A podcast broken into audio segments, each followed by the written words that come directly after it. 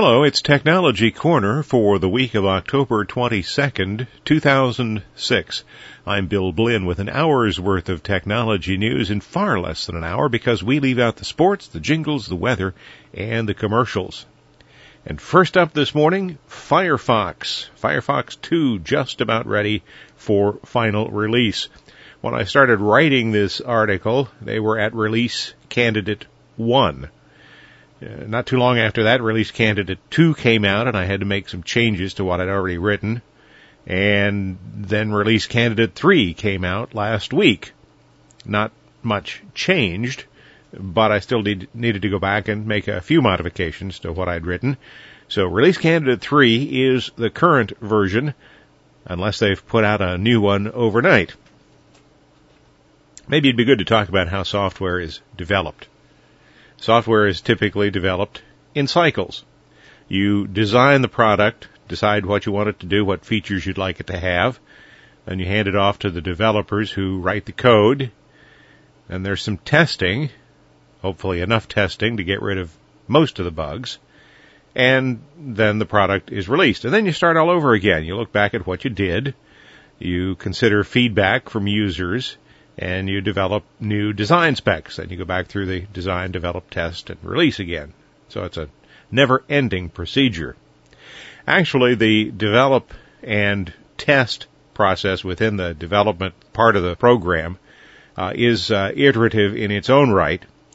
Particularly with large projects, you'll generally have a nightly build. They compile any new code that's been written during the day, compile that at night so people can look at it the following day and see if it's going along in the direction that it's supposed to be going. So there's all this internal testing going along with what is called alpha code. Alpha code is something that programmers consider not to be good enough to be released to the general public. There are usually large holes in alpha code. Yeah, you'll have little pieces of a program that will work, but large areas that will not. And at this point, all they're doing is essentially proof of performance kinds of tests to make sure that what they have written will do what it's supposed to do. So this is still buggy. Not all the features are there. And there actually may be in alpha code frequently some features that may not be released in the final code. And alpha code is always going to be very slow, not optimized. The next step up from alpha code is beta code. And betas are often released outside the company. They're usually somewhat secretive and released only to people who need to have them because, again, they will have a significant number of bugs in them. And most will go through 2 or more beta releases. Not all the features are going to be there. And again, there still may be some features in betas that won't show up in the final code. And they're going to be slow. Code has not yet been optimized. By the time developers get to the release candidates, they generally have the feature set pretty much established. You're not going to see anything added once they get to release code. On rare occasions, you might see something removed by the time they actually release the application. But in general, when you're looking at release code software, you're looking at code that is not optimized, probably has not yet been localized, meaning that it will be available only in the primary language of the developers. In most cases, that's going to be English. Has not yet been localized for other languages around the world. The release candidate code is often released to the general public, which is the case with Firefox here. And the goal is for lots of users to examine the software and hopefully to find some of the small, obscure bugs. And not all of these end up being fixed. Some of them are just simply identified for attention in the next release. When an application is released, usually it comes with some release notes. The release notes will tell you what was fixed, what's new, and perhaps just as important, bugs that they are aware of, but that have not been fixed. The release code is, depending on the company involved, called gold code, or it might be shown as RTM, which means release to manufacturing. Although with so many things being downloaded these days, you don't exactly release them to manufacturing. So currently, Firefox is at release candidate 3. Probably pretty stable, probably almost identical to what will be released. If you decide to install it, there are a couple of things to be aware of. Let's take a quick look at the installation process. You install over the existing Firefox 1, and that will allow you to keep all of your settings. You'll be given a choice of a standard installation or a custom installation. Most people will want to choose standard. The only difference in choosing custom is that it offers the ability to install the Document Object Model Inspector, which I find useful. And it also offers the quality feedback agent, which, when the program crashes, will send information back to Mozilla about what happened. I installed both of those. Now, both of those may be installed by default in the standard version. I'm not sure. I do know that once you install them in the custom version, they will always be installed with future versions, and you do not have the option to remove them. The warning I have for you is if you are a heavy Firefox user and you've added a lot of extensions, first of all, they're not extensions anymore. With version 2, they are now called add-ons. I guess extensions was too big a word. Many of your extensions add-ons will not work with version 2. I have 15 add-ons that I typically like to use. 5 of those were disabled after I upgraded to version 2. In most cases, an add-on designed for version 1 will work with version 2. The only thing that keeps it from working is some internal code that shows the highest release level that particular add-on is certified to work with. So if I have one that is certified for 1.1, and I install 2.0 software, the part of the application that manages the add-ons will determine that an add-on will not work, even though it might. There is a tool designed for software developers called the Nightly Tester Tools, and it will allow you to make all of your add-ons compatible. You push one button, and every add-on that's on the machine will be converted to appear to work properly under version 2. I said appear to work properly under version 2. All it does is go into the add-on and change that high version number. So you have two possible results. Either the add-on will work, that's what happens in most cases, or the add-on will fail. If that happens, you're no worse off than if you hadn't used the Nightly Tester tool. If you're interested in installing version 2, I would recommend obtaining the Nightly Tester Tool. There's a link to that on the website, www.techbyter.com. All of mine worked, by the way. What's new in version 2? Well, Firefox has added a very powerful anti-phishing tool. They have a test page you can go to that actually will cause the anti-phishing warning to show up. It works by using a shared database of known bad sites. These are updated fairly frequently. And there are also some other tools built in that will allow you to get more up-to-date information, even more up-to-date than that. And the anti-phishing database is updated regularly, several times a day. In Firefox version 2, links now open by default in a new tab, not in a new window. I think that's the right way to do it. That's the way I had set my version of Firefox previously, but that's now the default. Also, there is a feature called Session Restore. In the event of a crash, in the event of a system restart, you install a new Windows update, and Windows requires that you restart the machine. It will close all of your applications. It closes Firefox in a way that Firefox knows you didn't close it, so when it restarts, it will go through this System Restore function. And if Firefox has to restart itself, you add a new add-on, you add any new feature to the application, and it needs to restart. When it restarts, you'll go through the Session Restore. What Session Restore is, if you had 15 tabs open and Firefox is closed through one of those three methods that is not considered standard user decision to close the program, then when you open the application again, it will say, last time you had 15 tabs open, would you like me to reopen all 15 of them? I think that's a pretty neat feature.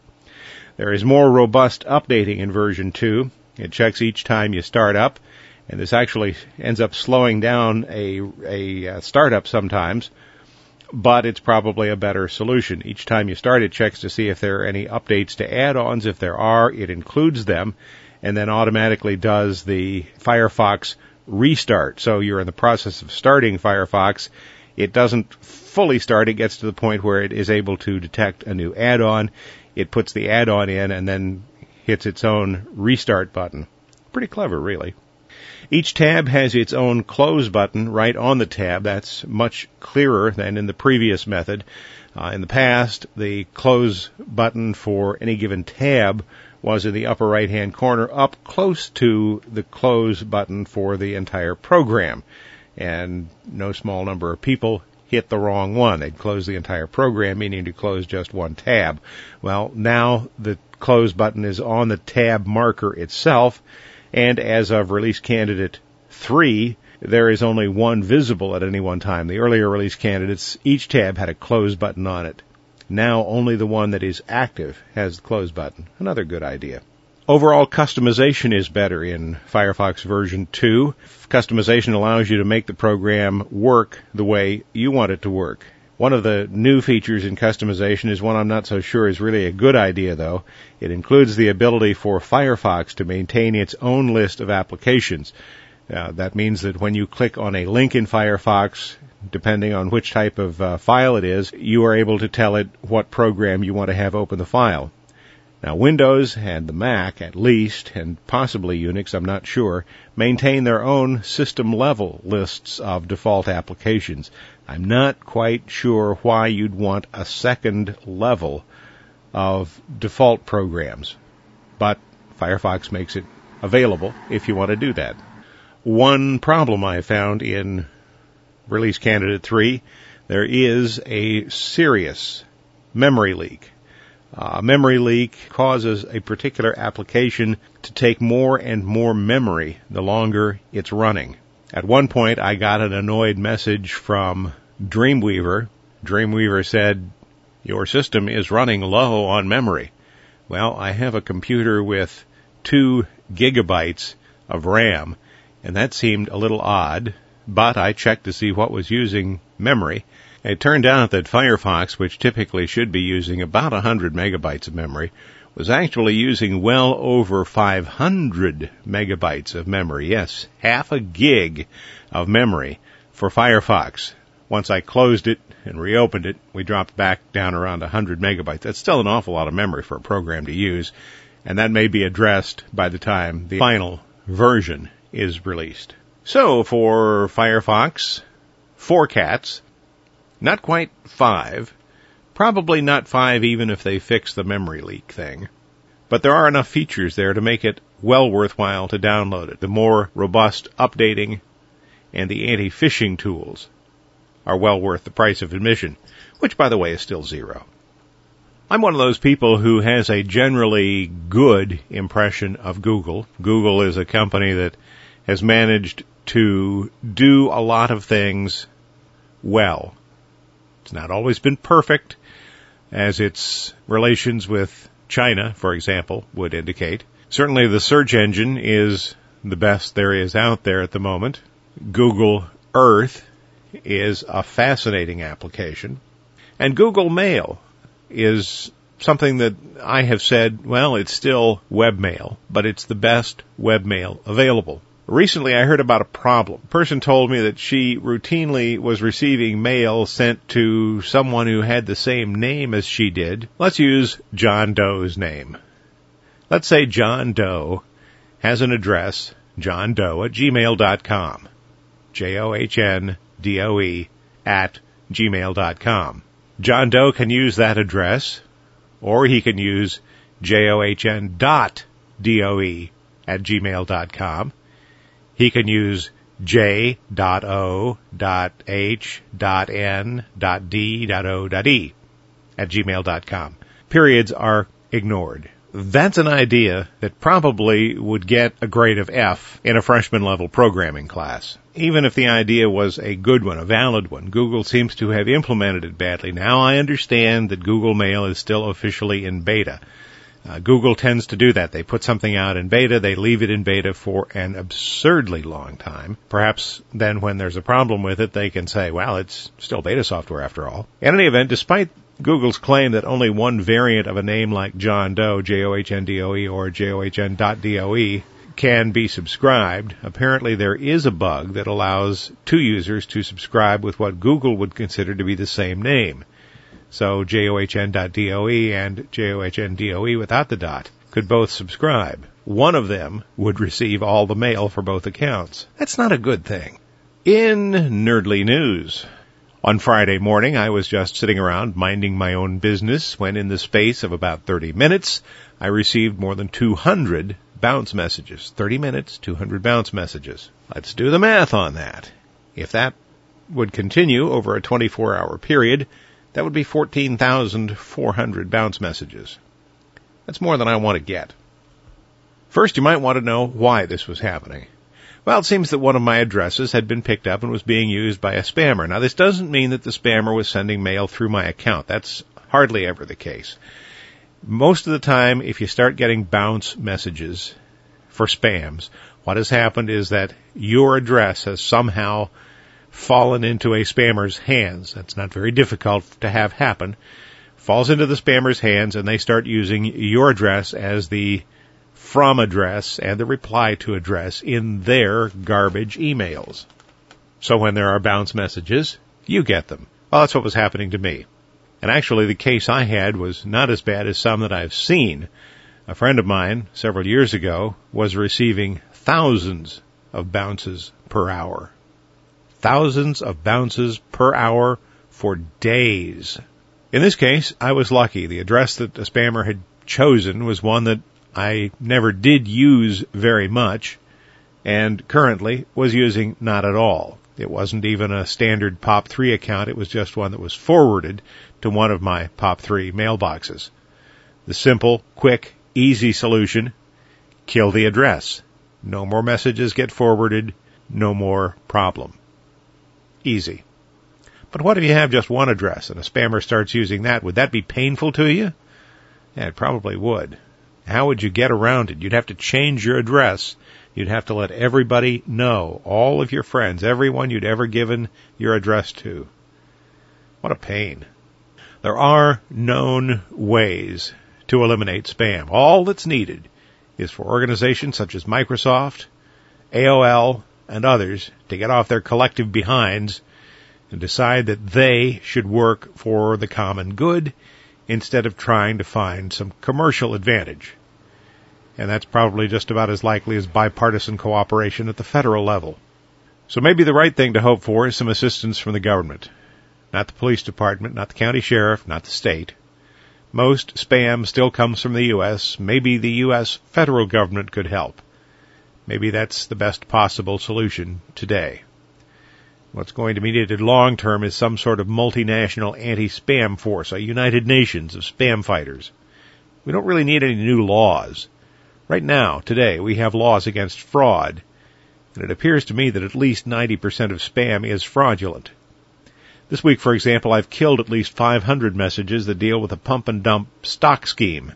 They come with headlines such as, significant message you should to read, or significant message you need to read, or grand message you require to read, or momentous message you should to read, and on and on and on. And the messages are most likely from criminals. The mafia has been shown to be involved in this stuff. Criminals buy stock in small companies through over-the-counter exchanges. They then use a variety of means to promote the stock. Spam is one of the ways that they promote or pump it. Unwitting investors buy the stock, the price goes up, and the fraudsters immediately sell their shares and stop spamming. The price drops back down. The fools who bought high are left to sell low, if they're able to sell at all. The stock that is returned to its true, small, well under a penny in some cases, value.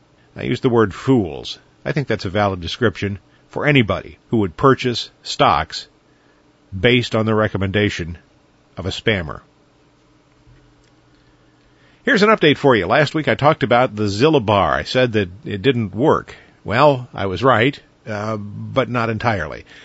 After several weeks of trying to get in touch with Jess Kalich at IS3, we finally made contact this past week. I had said the Zillabar was broken, wondered at the time if I misunderstood what it was supposed to be doing, or perhaps if it did not support Internet Explorer 7.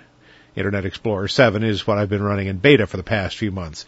Indeed, it turns out that the Zillabar does not work with Internet Explorer 7, but it will by the end of November. At that time, I'll revisit the program.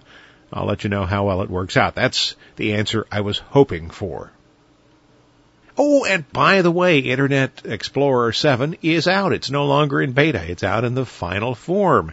If you have Windows XP or Windows Server 2003, Windows Update will eventually install the latest browser version on your computer. If you're still running Windows 2000 or something earlier than that, Windows 98, 95, Windows ME, for example, Microsoft wants you to know that you are now officially orphaned. IE7 is certified only for Windows XP Service Pack 2, Windows XP Professional x64 Edition, and Windows Server 2003 with Service Pack 1. There will be no Mac version because IE development for the Mac ended with version 5.2. When you do the installation, you may think that your computer is broken. It takes a very long time. You'll probably reboot at least once, possibly twice, maybe in some cases 3 times. I've seen each of those occur on a different machine. You may think your computer is broken because you no longer have any idea how long the process will take. Microsoft, of course, was the butt of a lot of jokes because of their guess of how long something would take. At the beginning of a process, it may tell you that it's going to take 27 minutes. And then 30 seconds later, it tells you it's going to take 5 minutes. People understandably wondered what happened to that extra time. Also in the past, the progress bar typically showed you how much of the installation was complete. If the progress bar showed about 10% and it had been running for 10 minutes, you knew, for example, that you could go out to lunch, come back, and it would probably just about be finishing up if you took a long enough lunch. Well, the progress bar has been replaced by what could only be called a whirligig. It does absolutely nothing. 5 little green dots just move across the page and go back and move across the page and go back and move across the page. You have no idea how long it's going to take. You have no idea whether you're 10% done, 50% done, or 90% done. This is dumb.